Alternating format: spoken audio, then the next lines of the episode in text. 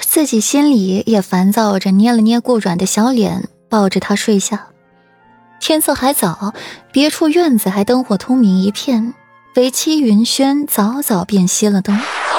荷香院，裴王妃用过了晚膳，靠坐在贵妃榻上，手捻动着佛珠。你方才说今天下午裴玉和顾软又和好了。戚云轩，裴玉与顾软欢好一下午之事无人知晓，只是知道他二人和好了。裴玉今晚也留宿七云轩，没有回书房去睡。回王妃，是的，世子与世子妃和好了。宋嬷嬷微微颔首，也不免诧异：两人闹得那么厉害，竟然这么快就和好了。她还以为还会吵闹上好些时日呢。再以世子爷的那个性子，更是极难讨好。松嬷嬷摇摇头。听说还是今日世子爷亲自去寻的顾软。哼，看来那个世子妃还真的不容小觑了。连我那个极难讨好清静的儿子都这么容易抓在了手心里，还是裴玉先下身段去哄他。看来本王妃现在还要去讨好一个小庶女了，不然她若在裴玉耳边。吹什么耳旁风？本宫以后日子可还不怎么过？裴王妃自嘲，不屑一笑。裴家人一个个薄情寡义的紧，这会儿喜欢不过是瞧着新鲜，再以顾软那等姿容，就是连自己见了也不免心动，更别提裴玉的年轻气盛了。一时控制不住也正常，就好比裴毅。原来以为顾软是个泼辣的，没想到竟然如此温顺，半分火气都没有。若是换做本宫，绝不会就这么原谅裴玉，还和好，简直天方夜谭。裴王妃也是听说了戚云轩的事，那几个夜晚，裴王妃高兴的一夜未曾睡好觉。般般弱化皎如月的裴世子，竟也有被后宅之事所累的一天。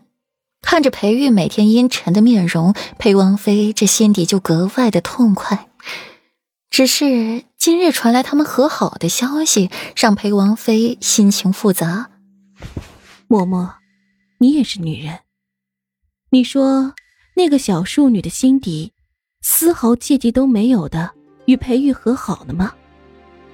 是一个女人都忍受不了，偏顾软这般的云淡风轻。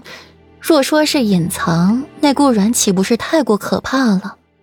松嬷嬷眼珠子咕噜噜的转，竟挑着裴王妃喜欢的话说，哄得裴王妃笑得花枝乱颤，笑出了眼泪水来。嬷嬷，快莫要说了，本宫害怕今晚又要高兴的不能安眠，明日又是心腹正是拜见婆婆的日子，本妃可不能顶着一双黑眼圈。若是吓坏了心腹，可怎么好？裴王妃站起来往内室去，笑声不断。